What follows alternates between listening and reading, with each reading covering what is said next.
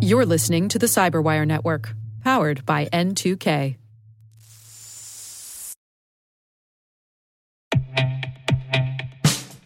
And now, a message from Cyberbit. Mastering cybersecurity is like mastering a sport. You build muscle memory through rigorous practice, then you train as a team to foster cohesion while operating under pressure. Like athletes, cybersecurity professionals thrive on hands on simulation. But traditional courses, certifications, and open source labs won't build you a winning team. You need Cyberbit. Cyberbit offers a hyper realistic simulation environment for your SOC, IR, and C suite to refine your skills, all using the market leading SIEMs, EDRs, firewalls, and WAFs they use every day. Cyberbit is offering Cyberwire listeners a free live fire exercise. Sign up your team now at cyberbit.com slash cyberwire.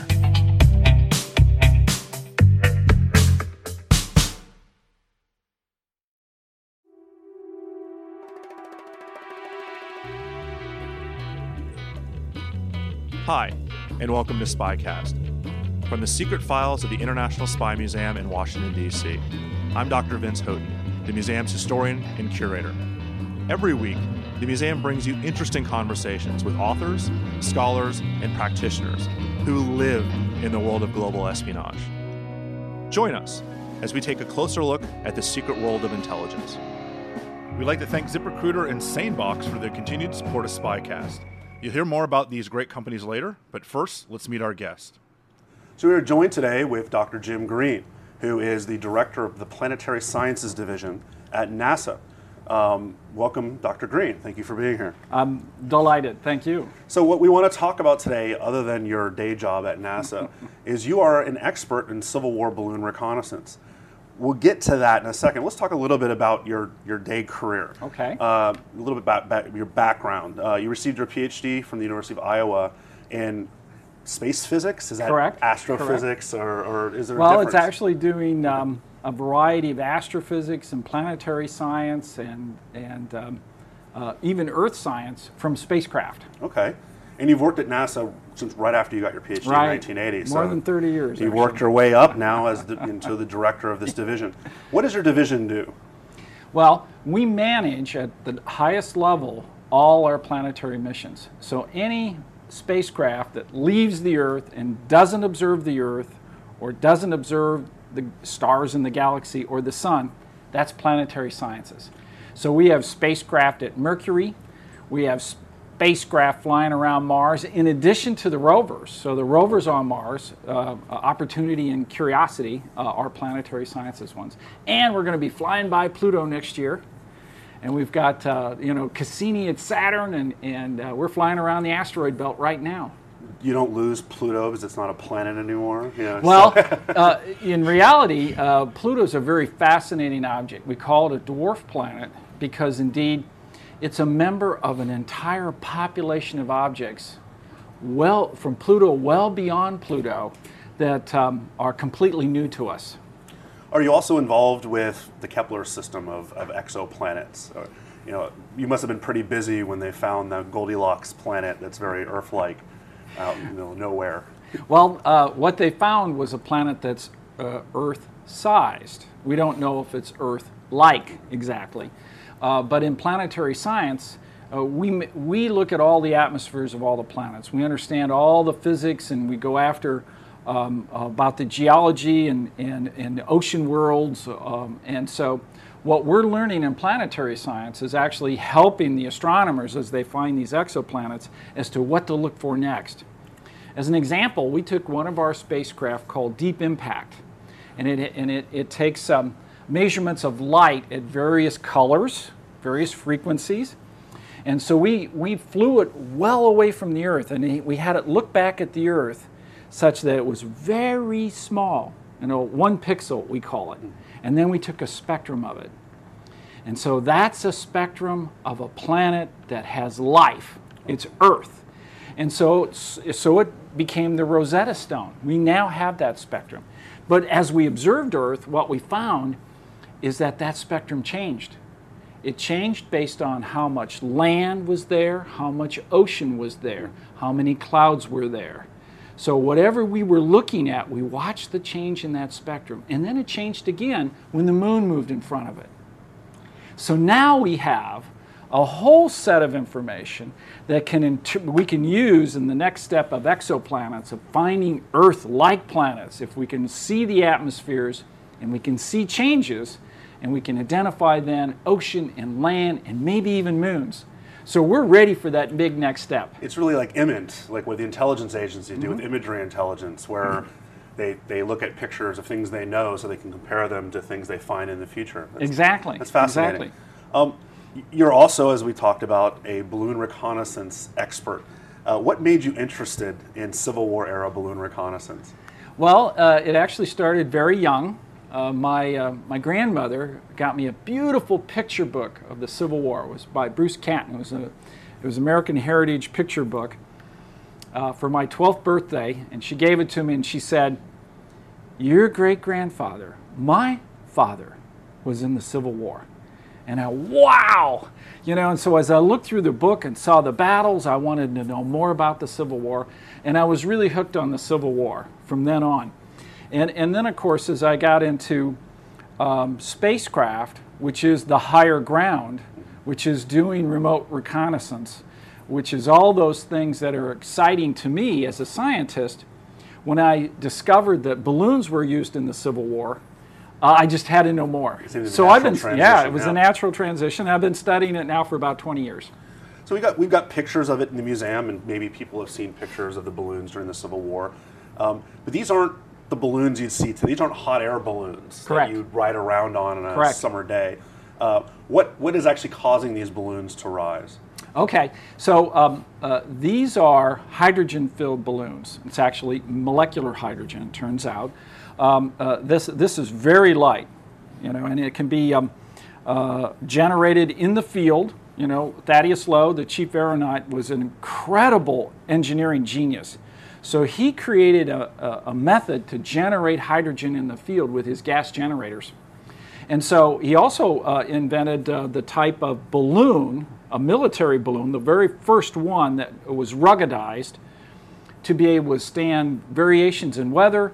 Uh, uh, also, he, he coated the balloons so that they were nearly what we would call tight, you know, so that the, the molecular hydrogen only seeps out. The importance of these balloons are once they're filled, they could last for three, sometimes four weeks. And so they could observe 24 hours a day if they wanted to. And in fact, they observed, you know, sometimes 10, 15 hours and more a day. They observed during the day, but they also observed at night. And when they observed at night, they wanted to know where, where the uh, Confederate Army was. And so when they would go up, they would count the campfires. Okay? And so locations of where those campfires were and where they weren't told them what roads the, the, the Army is camped on. Uh, also, uh, the number of campfires, because they knew in a campfire you could get about 10, 10 Confederate soldiers around it. And so they could estimate, uh, estimate Army strength. These kind of balloons actually predate the Civil War a little bit. Oh, yeah. Uh, the ideas go far as far back as the mid 18th century. I mean, after Henry Cavendish discovers hydrogen, uh, very quickly thereafter, people realize that there might be some lift capabilities of this. Mm-hmm. Um, and in my research, 1780s was really the first flights, and even the during the uh, the French Revolutionary period, they were used in battle, or Mm-hmm. Yeah. Mm-hmm. at least used as reconnaissance platform. Um, and, and really, as you mentioned already, that this the Thaddeus Lowe's real innovation was finding out how to make hydrogen in the field. So it turns out that's why the French stopped because they don't have the ability to do that. Um, can, can you talk a little bit about how these were integrated into the Union Army? I mean, you mentioned it a little bit. Um, you talked about Thaddeus Lowe also, but how does he convince the Union Army that this is a new innovation that can be beneficial? Yeah, so at the outbreak of the Civil War, um, Lincoln was very worried about Washington, D.C. And the reason why is a, significant part of Maryland uh, was very sympathetic to uh, the Confederacy. Although Maryland stayed in the Union, a lot of, a lot of people in southern Maryland would have, would have loved to have um, had Maryland go to the Confederacy. And of course, across the Potomac is Virginia and the rest of the Confederacy. And so Lincoln always felt that uh, the Confederate Army could easily uh, uh, get across the Potomac and, and take control of uh, Washington, D.C. So he was really concerned about this. The newspapers uh, also fed into the fear of, of um, an invasion from the Confederacy. Now, during that time, early part of the Civil War, the Confederacy wanted to be left alone and they hadn't been planning on any invasions of, uh, of Washington, D.C. or the Union. But, but you know, that, that wasn't well known. There was always that fear. And then, so Lincoln was bringing in troops, but you know, sometimes that's not enough. And so um, many of the newspapers were also really producing glowing reports of, uh, well, these are the things you can do from balloons. And so that was causing a lot of aeronauts to stream into the Washington, D.C. area. In fact, um, Burnside from, uh, from uh, Rhode Island was so excited about uh, balloons, he contacted one of the incredible aeronauts of the era, James Allen, and encouraged James Allen uh, to join the first Rhode Island uh, infantry with his balloon. Actually, uh, he, James took two balloons. And so they came down into the Washington, D.C. area. And so he, as a brigade commander, had his own balloon in addition to his infantry forces. That was going on at the time. Uh, Lowe came down and tried to um, uh, get the Army excited about what he was doing and found that he was not very successful. Um, you know, the Army at the time was managed by Scott, uh, who wasn't, Winfield Scott, who wasn't really up on the latest um, uh, balloon technologies, and, and, and so he wasn't that interested in it. But Lowe had a good friend here in the DC area, which was Joseph Henry. He, uh, Joseph Henry was the director of the Smithsonian at the time.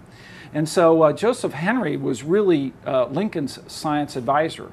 And they didn't know each other very well, but he did take the opportunity to, to uh, take Lowe over to the White House, introduce him to, to President Lincoln, and had um, a conversation about how balloons could be used. And indeed, Lowe, who's not only a fabulous engineer, is he's quite the salesman. And he was selling Lincoln on, on, on the uh, importance of balloons. So Lincoln authorized, through Joseph Henry, about $250 to, de- to do a, a balloon demonstration on the mall. And so Lowe, who had one of his balloons with him, the Enterprise, uh, came up with one-upsmanship. This is the kind of guy he was. All right, and so he decided the best way to get Lincoln's attention and really demonstrate what a balloon could do was to fly a telegraph operator up with him from a tethered balloon off the National Mall, okay, right at the site where the Air and Space Museum is today, actually. And so Lowe went to um, uh, the um, gas works and it turns out the gas works generate carbonated hydrogen, which streams through the town to turn on your gas lights. That's how you lit your house. When you walk into a house, you don't turn on a light. Right. You turn on your gas and then you light the gas. And that's lighter than air. And so that was where the American Indian Museum is today. Okay. Okay. So it was very easy for Lowe to fill his balloon grabbed a telegraph operator, and even the, the, the operator supervisor absolutely had to go along and then, and then uh, uh, actually hired a number of soldiers that were in the area to hold the tether lines. And he went up about 500 feet and he sent Lincoln a telegram. And, and, and that telegram, the contents of that was all over the United States in terms of the newspapers. You could you know, get it in, in, in Philadelphia Inquirer and the New York Times, right. and you know, and, and, and Lincoln loved it and invited Lowe back over to the White House to discuss it. So Lincoln really knew the values of, of balloons and wanted in in the Army and actually forced, forced Winfield Scott to take him on. There's actually a story from later that year in September um, where Lowe is an innovator in another sense, is that uh, he, he ascended uh, to more than 1,000 feet near Arlington across the Potomac uh, and actually was able to telegraph intelligence about the Confederate positions all the way out in Falls Church, which was about 3 miles mm-hmm. away, mm-hmm. allowing Union guns that couldn't see where the Confederates were to fire on the Confederate Army without ever mm-hmm. ever looking at them, and he was directing that artillery Correct. fire. Um, really, the first indirect fire in warfare mm-hmm. history. Right. You know. And he was very successful at that. He did that uh, actually at Cross Chain Bridge and just went into Virginia, and it was from that position uh, where he could actually direct the artillery fire. Now, unfortunately, he didn't have a telegraph with him at the time, but he used flags and he used uh, he would drop messages for, uh, off the balloon.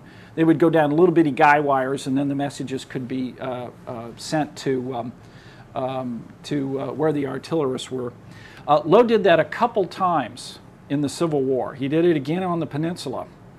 Um, and every time he did it, it was tremendously successful. It was, it was just fabulous demonstration of what you could do from the high ground. Right.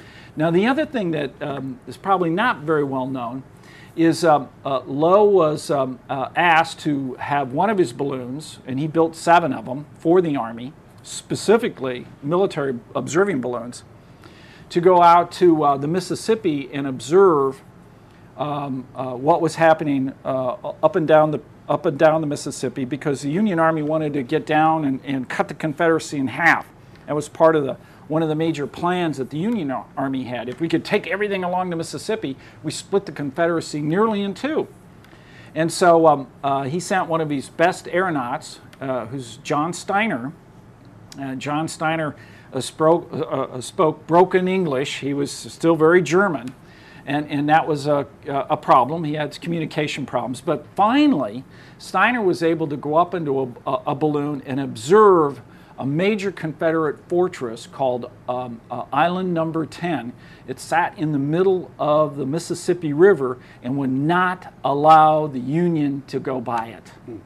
So uh, when, um, uh, when Steiner went up to see, uh, see the island, uh, he also noticed that the big mortars that were firing at the, uh, at the island were missing it by several hundred yards.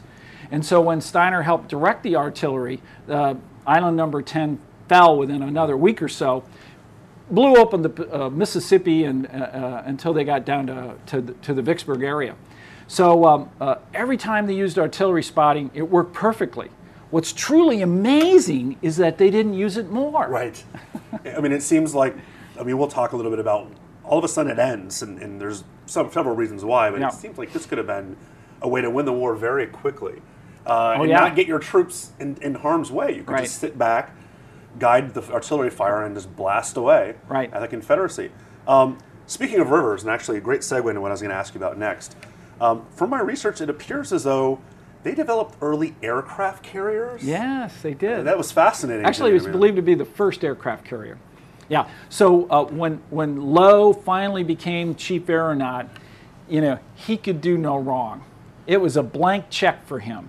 So he told McClellan, who was then uh, took over from Winfield Scott, uh, that I need uh, uh, uh, seven or eight balloons. And so McClellan allowed him to build these specialized balloons, and they were called the Union, the Intrepid, the Washington, the United States you know, beautiful patriotic names, and he would paint them.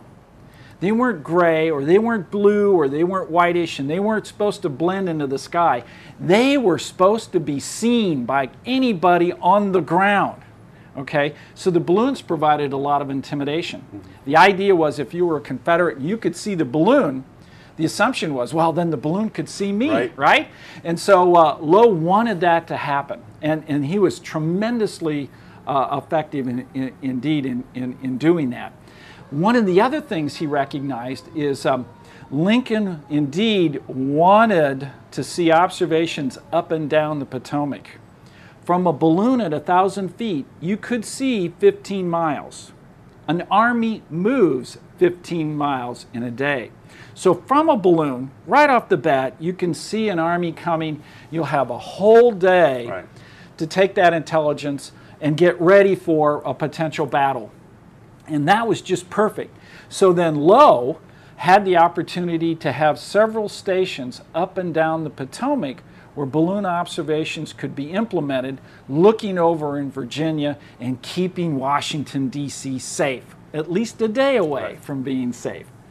And he was tremendously effective. So he actually went to uh, the Navy Yard, um, where he actually had his gas generators built. Um, and, and um, uh, got the approval from McClellan uh, to, to have a, a, boat, a balloon boat, if you will, And so uh, he uh, ended up uh, selecting a boat uh, that was actually um, uh, taken over from, the, from Arlington. Uh, Lee owned it. Okay, and the boat, the name of the, the name of the vessel was called the G.W. Park Custis And it was uh, uh, associated with the Arlington plantation, and it moved material up and down the Potomac, and and um, uh, was used for quite a quite a few years. Uh, but uh, Lincoln had um, had the superstructure, ta- uh, or sorry, Lowe had the superstructure taken off the top of it. He had it planked, and then from that flat deck, he could actually uh, put his gas generators on on board, inflate a balloon, and make an observation. And then and then it was towed, and then it was towed, and uh, he used it actually quite effectively up and down the up and down the Potomac. so aircraft could take off from a ship. Yeah, is- yeah. the balloon could take off from the ship, Fantastic. and and that made it a portable observation platform too. right. So the first time he really put it into effect uh, was when uh, he established a balloon station at what's called Budd's Ferry, which is a, a, a, a, um, down the Potomac, a, fair ways. Uh, a ferry is where you know uh, you could you would cross you would cross the Potomac um, uh, where two roads on either side of the river met, and you had you had a ferry operator moving uh, materials back and forth. And so it was a perfect place to be able to set up a balloon station. And, and uh, Hooker um, was placed in command of Budd's Ferry. And so Lowe took in November uh, 1861 uh, his newly created aircraft carrier, the GW Park Custis, had it towed down in that area and actually made observations off it with the balloon Washington. We'll have more of the gym in just one minute, but let me take a moment to tell you about ZipRecruiter. As I've told you before, ZipRecruiter is a company that was founded by a group of guys who worked in the tech industry and with startups and realized the absolute worst thing about running an organization was the process of hiring people. When we need to hire a new person, we want to get the very best people, and of course, who doesn't? But the process seems never ending, and it can take a huge amount of time. Time we here at the Spy Museum don't have as we try to run our current operation while planning the content for the new museum. The people at ZipRecruiter have the solution. So are you hiring? Do you know where to post your jobs to find the best candidates? With ZipRecruiter, you can post your job to 100 plus sites with just one click. Then their powerful technology efficiently matches the right people to your job better than anyone else. That's why ZipRecruiter is different. Unlike other job sites, ZipRecruiter doesn't depend on candidates finding you, it finds them. In fact, over 80% of jobs posted on ZipRecruiter get a qualified candidate in just 24 hours. There's no juggling emails or calls to your office. Simply screen, rate, and manage candidates all in one place with ZipRecruiter's easy to use dashboard. Find out today why ZipRecruiter has been used by businesses of all sizes to find the most qualified job candidates with immediate results. And right now, Spycast listeners can post jobs on ZipRecruiter for free. That's like free. Just go to ziprecruiter.com slash spycast. That's a little different than what it was before. ZipRecruiter.com slash spycast. One more time. To try it for free, go to ziprecruiter.com slash spycast. Uh, I live in this area as you do also, and just, you don't have that history that you understand. It's really interesting to hear uh, about Right. all these this this real innovative, uh, you know, truly the first aerial reconnaissance platform. Um, what I found also interesting from what I've researched is uh, the countermeasures that the Confederacy put into place. You couldn't hit it when it, once it was at altitude. The cannon just didn't have the opportunity, so they shot at it while it was low to the ground. Um, but some of the camouflage and deception plans that the Confederacy put into practice were, were pretty innovative. Uh, Sure. If you think about it. Oh, absolutely. In, in fact, um, uh, they would go out of their way in troop movements to be hidden from balloons. So, uh, you know, uh, uh, when there are battle plans, an army is uh, uh, spread over a large area and different parts of the army called corps were to attack at certain times of the day. Not only did watches have to be synchronized, but they failed to do that most of the time. But um, uh, the ability to get your army in place before you made your, your attack was also critical. There's many battles that absolutely failed because of those logistical things of getting in the right place at the right time. And so, um, if you weren't going to be observed by balloons, you had to make uh, your, your trek along the road so that you wouldn't be observed, and then to bring up your army, and you had to move them quickly. So, So some of these movements were, were, were really well out of the way. And in fact, several Confederate high ranking officers hated the balloons for that purpose. And uh, uh, so that was, that was a critical element of the balloon, the balloon story. Well, Lowe made um, news all the time. He loved the reporters. He catered to the reporters. You know, so when the reporters would come up um, uh, and they needed a place to stay, he invited them into his tents. And uh, uh, rumor has it that he fed them and he fed their horses uh, using government supplies, which would be a no no. In fact, he was investigated for that. Turned out he was exonerated. But in any event, um, what he would do then is, uh, in trade, is take them up in a balloon and they would write fabulous stories about uh, about balloons uh, and their observations in it. And so, in fact, some of the most beautiful things written about observations are actually written by reporters that end up indeed in their columns on newspapers up and down the East Coast. And just some really, really wonderful things. The problem is, Lowe could take a reporter up from the New York Times who would then telegraph back his report the next day or two, it would appear in the New York Times. And two, year, two days later, Lee is reading it. Right. All right? And that's because the soldiers love to trade papers. I want to read the Richmond Dispatch, and here's the New York Times. And so it was really quite obvious to Lee and, and, and his generals early on that the fabulous intelligence that was coming from the balloons, some of which gets reported in the papers, gave him pause about, wow, we, we've got to take that into account. So that's one of the reasons why they did their movements. But they also, as I mentioned at night, would, would house a series of, of, of troops in locations where they were forbidden to have campfires. Or they would create campfires but not be in those areas. Right. Only because they knew the balloons were out there making observations of that area. Yeah. yeah. And so um, that was not well known. You know, the, the, the, the union c- couldn't figure that out sometimes. And so this was such a new set of technology with, with the latest information capability about it. But the ability for those generals to be able to assimilate what was happening and then respond back was lacking.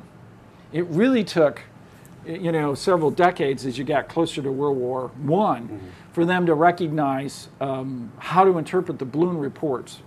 In fact, a lot of the criticisms that Lowe would get is that, well, he's not an officer, he doesn't know what he's looking for. And, and it turns out Lowe made hundreds and hundreds of flights, was up with some of the, the best officers. You know, in fact, uh, uh, uh, Porter, Fitz John Porter, right. one of the most fabulous, uh, you know, uh, uh, generals in McClellan's army at the time was up in the balloon all the time. And he has, and actually has a very interesting story he about does, the. Uh, he does. I guess it's the first untethered balloon reconnaissance flight for a general. For a general, yeah, for a general. But indeed, um, they're up there for hours. What are they going to talk about? Lowe is going to tell Porter how the balloon works. Porter's going to tell Lowe what to look for. Right. So Lowe actually had, and these aeronauts actually had the ability to, to create the intelligence needed. The problem was, from a commanding general point of view, what are the questions we needed to know from the balloons? They couldn't formulate them.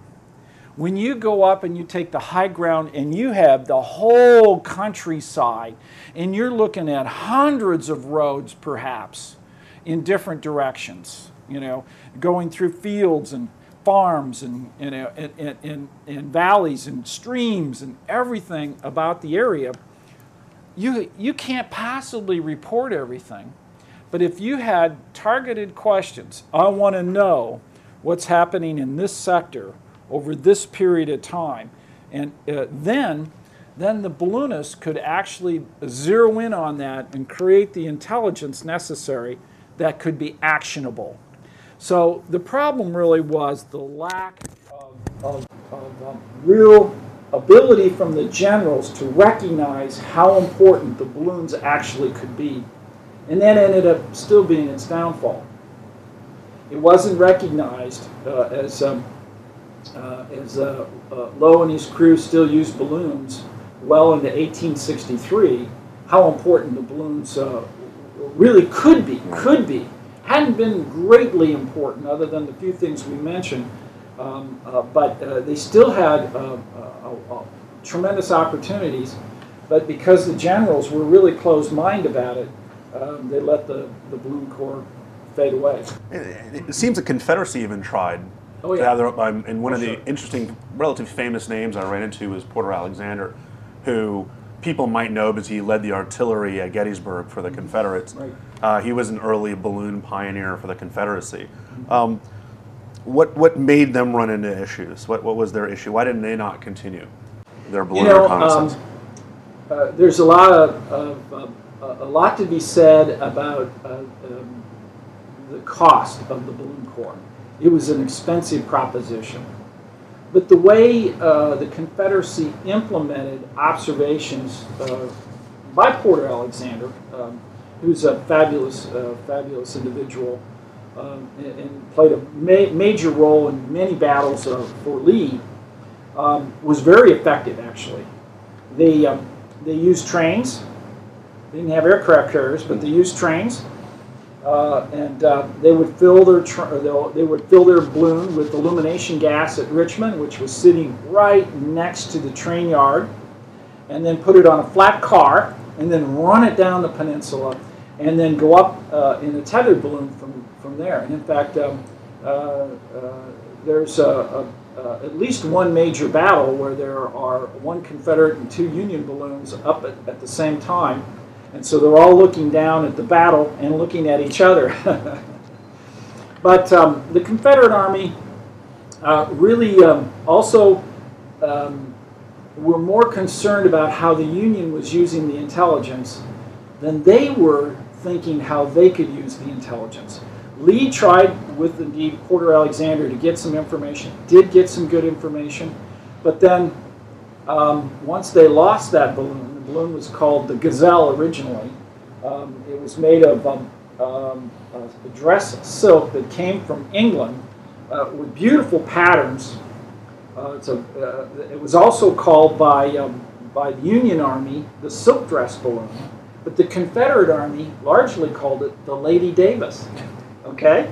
Uh, but once they lost that balloon, actually it was um, um, uh, received, it was, uh, it was captured in, in, in off, um, uh, off the James River on the boat called the Teaser.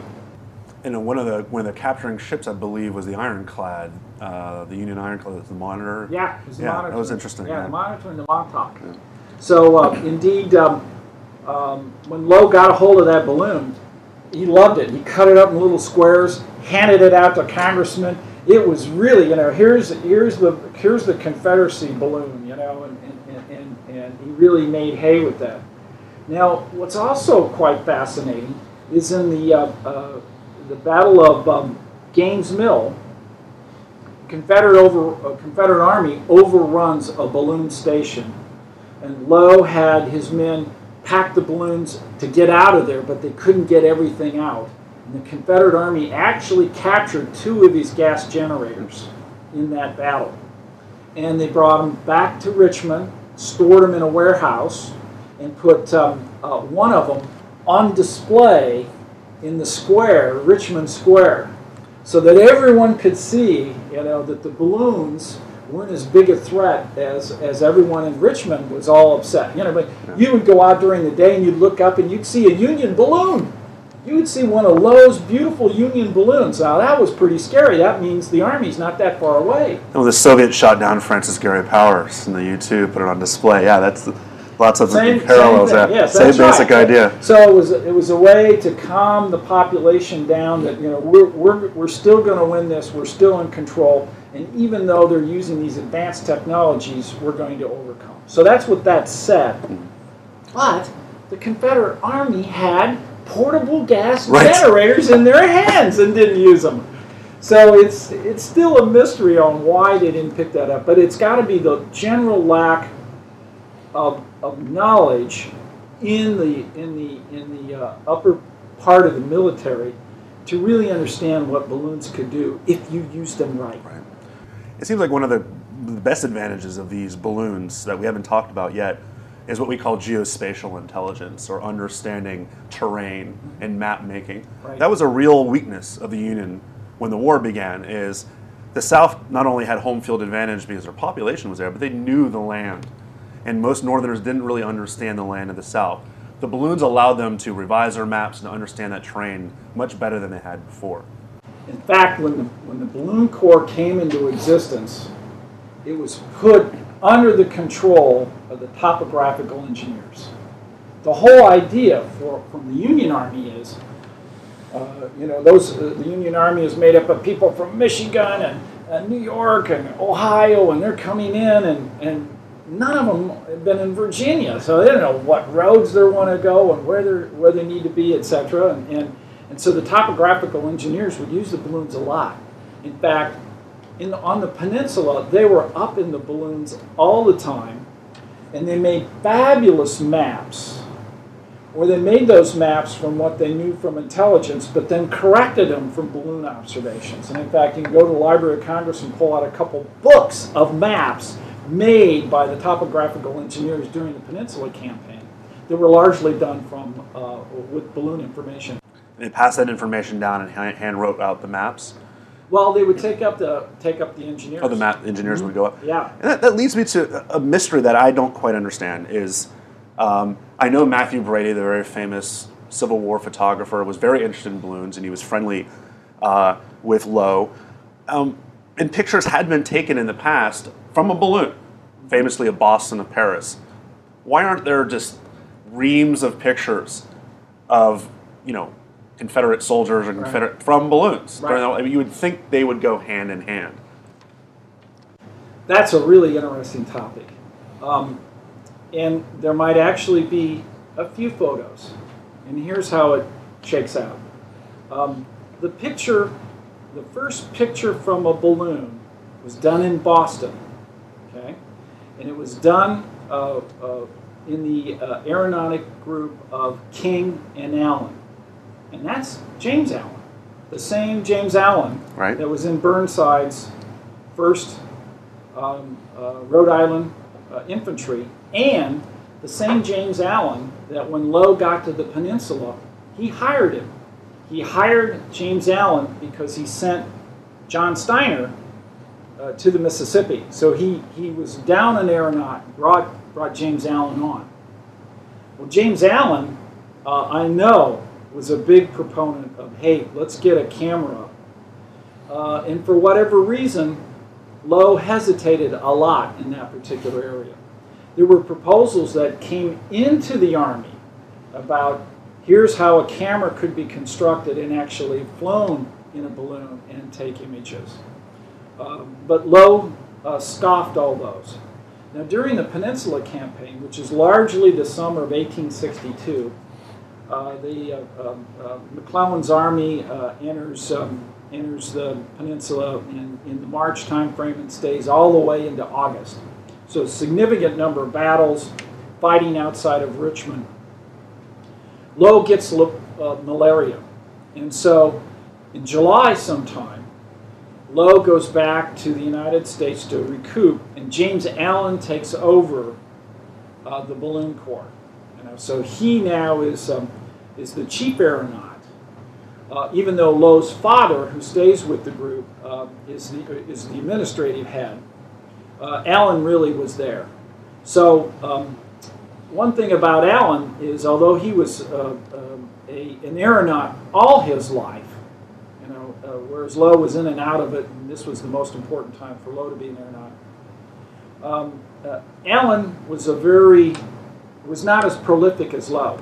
He didn't write about his experience all the time, so we don't know a lot about what happened uh, during that month or so, month and a half or so that James Allen ran the Balloon Corps. But we do know this: when the Balloon Corps was pulled off the peninsula and brought back in August back to um, back to Washington D.C., there is a list in the National Archive of what was um, uh, in the Balloon Corps, and in that was a whole set of photography equipment. Okay, So those pictures might be somewhere. they might be somewhere. And so, in a way, that's sort of the holy grail. If, if we could really identify um, uh, images or, or you know, some some letters or diaries which uh, which state that the that uh, photography was done, uh, that would that would be wonderful. But my bet is it was tried. It was tried. It may have failed, but I bet it. I bet I bet Allen tried it. He was hot to do that. Before we continue talking balloons, let me ask you a question. How many emails do you have in your inbox right now? A hundred? A thousand? Twenty thousand? If your email is anything like mine it used to be, the answer is too many. But here's the thing even though I knew I wanted to do something about it, I didn't know how. I knew I'd miss something important if I just deleted them, and man, that would have been awesome. But there are too many emails to go through one at a time. Then I finally learned the secret to reaching inbox zero and taking back my email sanity. It's called SaneBox, and I can't recommend it enough. SaneBox sorts through your email and moves all the trivial stuff into a different folder so only the messages in your inbox are the ones you actually want to see. Aside from removing all the junk so you can focus on messages that matter, there's this great feature called the black hole. Move an email into that folder and you'll never hear from the sender again. This is so good. There's also Sane Reminders. SaneBox automatically reminds me when I need a follow up email so nothing falls through the cracks. You can also snooze emails. It's a great way to defer or de emphasize less urgent emails, and I can read them later. What's cool is that SaneBox works on top of your existing setup. You don't have to change your habits by creating a new email account or downloading a new app. SaneBox just makes your existing one awesome. Because we could all use more organization in our life, we worked out a great deal for our listeners. Visit sanebox.com slash spycast today, and they'll throw in an extra $25 credit on top of the two-week free trial. Look, you don't even have to enter your credit card information unless you decide to buy, so there's really nothing to lose. Check it out today and let me know if you love the black hole and reaching inbox zero as much as I do. Again, that's S-A-N-E-B-O-X dot com slash spycast. So there were there were times when the balloon Corps itself had a direct line to decision makers back in Washington during battles. Can you talk a little bit about that? Sure. Uh, Lowe, during the Battle of uh, Fair Oaks, had up with him a telegraph operator. And so he would observe what was happening uh, right down on the ground. And then that was being uh, sent back to McClellan's headquarters. And McClellan had the line that went back to the War Department here in Washington, D.C., right back to the telegraph office. And so, as the story goes, it's been reported this way in New York Times, and I haven't been able to verify every point about it. But indeed, um, Lowe is making these observations, and Lincoln and Stanton sitting in the telegraph uh, uh, office in Washington, D.C., a hundred or more miles away, was literally listening to the battle unfold from the balloon in those observation telegrams. And although I don't know if there was any chatter back and forth, and Lincoln and Stanton were only in the listen mode, indeed it gave them an opportunity to be able to observe what was going on in real time. Now, real time information is critical in intelligence decisions. This happened in 1862. Almost 100 years later, in 1962, Kennedy is looking at the, the aerial photos, the U-2 photos of the missiles coming into Cuba, almost you know in the same way, getting near real-time intelligence, being able to see what was happening and was unfolding, um, you know, hundreds and hundreds of miles away. Same basic concept. Yeah, it really makes Lincoln uh, able to be a real commander in chief. He has this real-time information about the battlefield. Um, well, Lincoln uh, loved technologies. He really did. You know, he wrote it. He had a patent. He had his own patent uh, of a boat uh, to get over a sandbar, actually. Um, so he loved uh, he, he, he, loved this kind of stuff. He spent an inordinate amount of time in the telegraph office. Walk across the street into the Weiner building, go up the stair, walk into the telegraph room, and sit down, and, and, and they would say, okay, this is the stack you haven't read and he would literally read what was happening you know, from his armies uh, in, um, in, in Missouri, and in Kentucky, and Tennessee, in addition to what was happening in Virginia, you know, and um, uh, uh, and, and, of course um, uh, in Pennsylvania and in North and South Carolinas. So uh, he really was uh, using the telegraph in a modern way.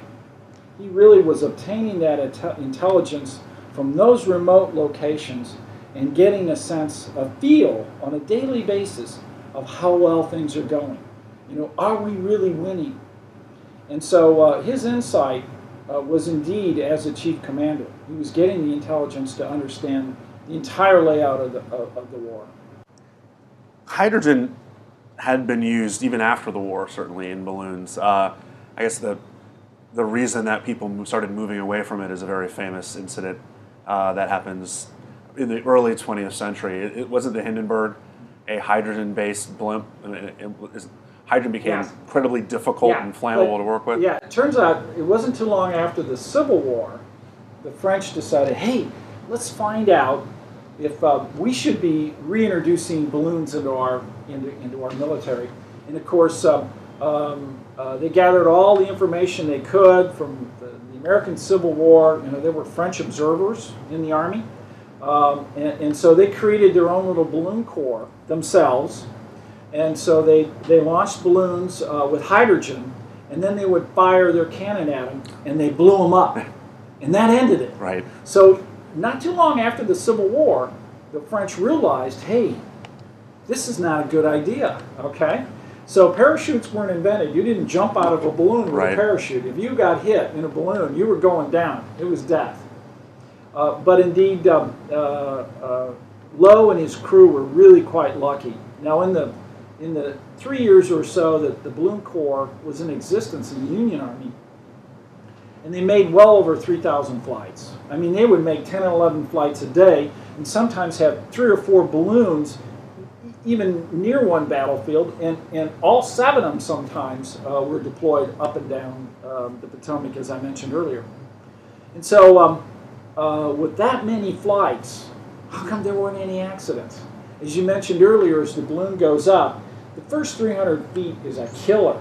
So they would, the Confederate Army would be on the wait, waiting for the balloon to go up, and just pour artillery and shots at it and in fact, there's a number of stories for which uh, shells actually went between the gondola and the balloon, you know, through the webbing uh, uh, that, that, that was holding the gondola uh, uh, uh, to the balloon.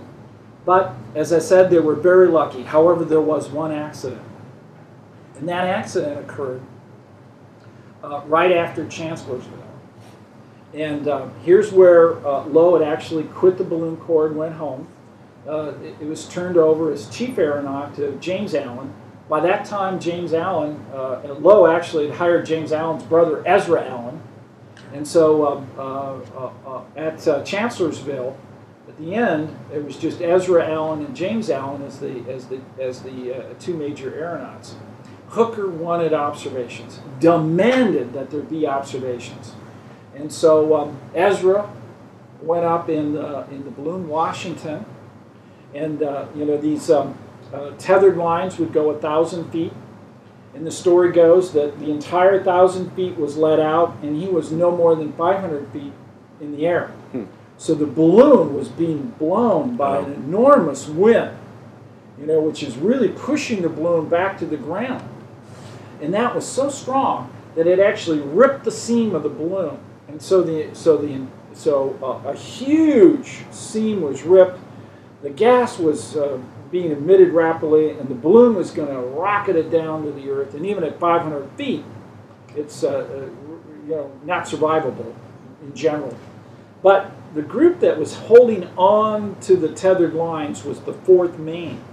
And the Fourth Maine had been with the Balloon Corps actually quite a bit, and they were really expert at it. And so they recognized that if they ran upwind with their lines, then the balloon wouldn't come straight down, but actually would come down in an angle and glide down. And that's what they did. And Ezra Allen survived that. And they repaired that balloon, and that balloon was used even after the war for many years. Listen, there seems to be an unbelievable amount of innovation with just this one relatively small. I mean, yeah, yeah. you have innovations in, in, you know aeronautics, you have innovations on the intelligence side, with imagery intelligence and signals intelligence and geospatial intelligence. I mean, across the board, this is a collections platform that can do almost everything. Certainly more than you, you associate with the Civil War mm-hmm. as intelligence. Um, and what I found really interesting, and this is not the Civil War, but we still actually use balloons today mm-hmm. in many combat operations in Afghanistan. Now they're unmanned; we're not sending people up there, sure.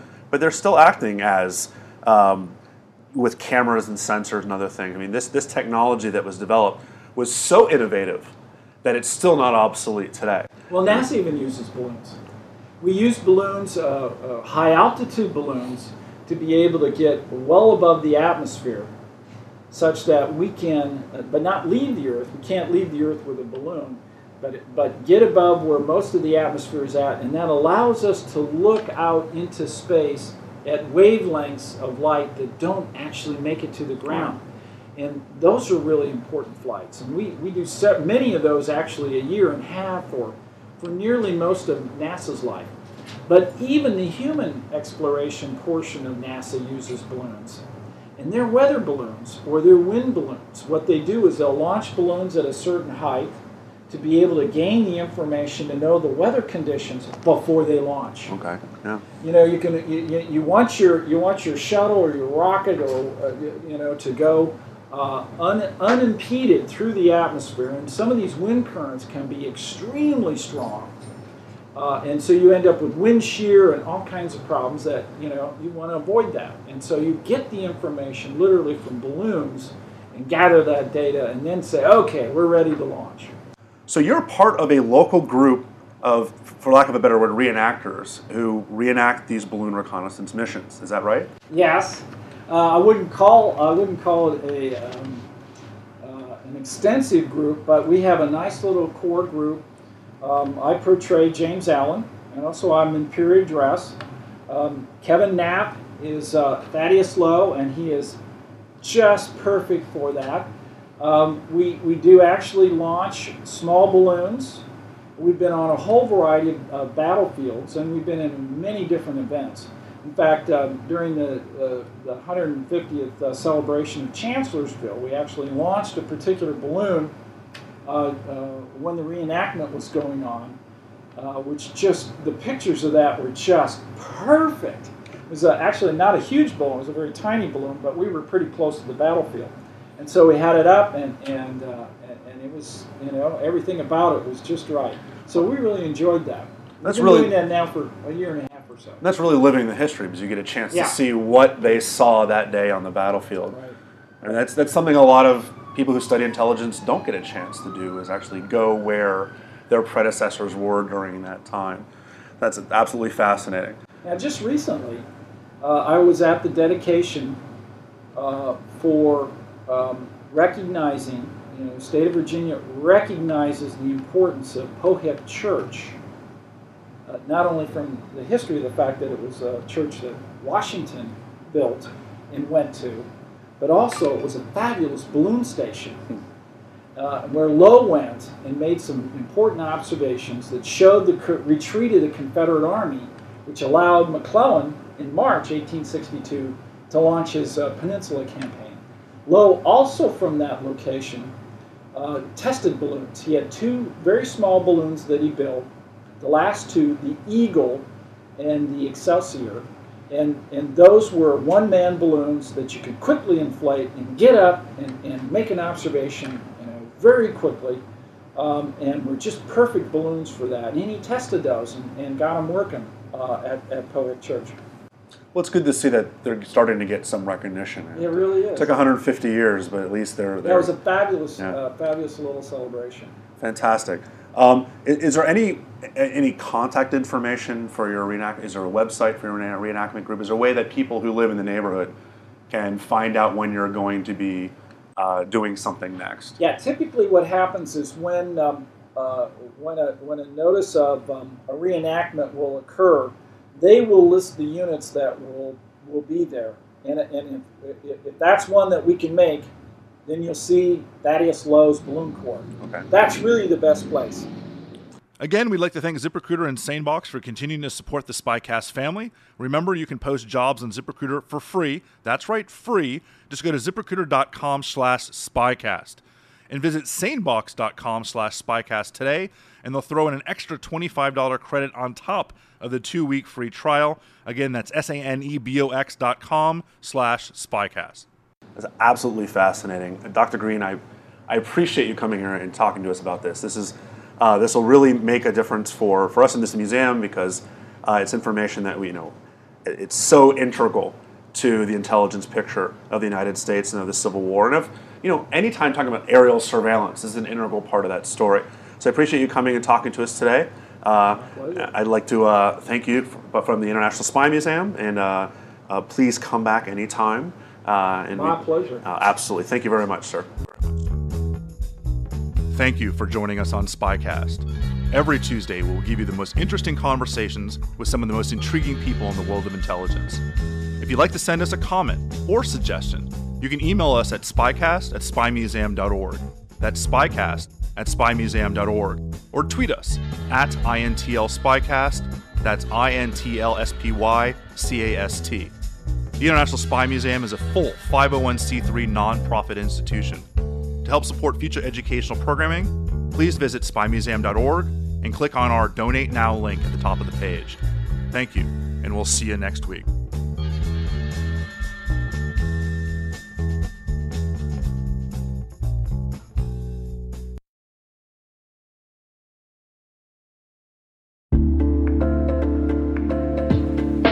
Hi, everybody. It's Maria Varmazes here, your host over at T Minus Space Daily, and sometimes a guest on Hacking Humans, too. We here at N2K Cyberwire work hard to bring you concise, intelligence driven news and commentary, and we'd like to know how we're doing. Please take a few minutes to complete our audience survey and share your feedback to help us continue to grow and meet your needs. Visit cyberwire.com slash survey. That's cyberwire.com slash survey to get started. Thanks so much for your input as we reach for the stars. It means the universe to us.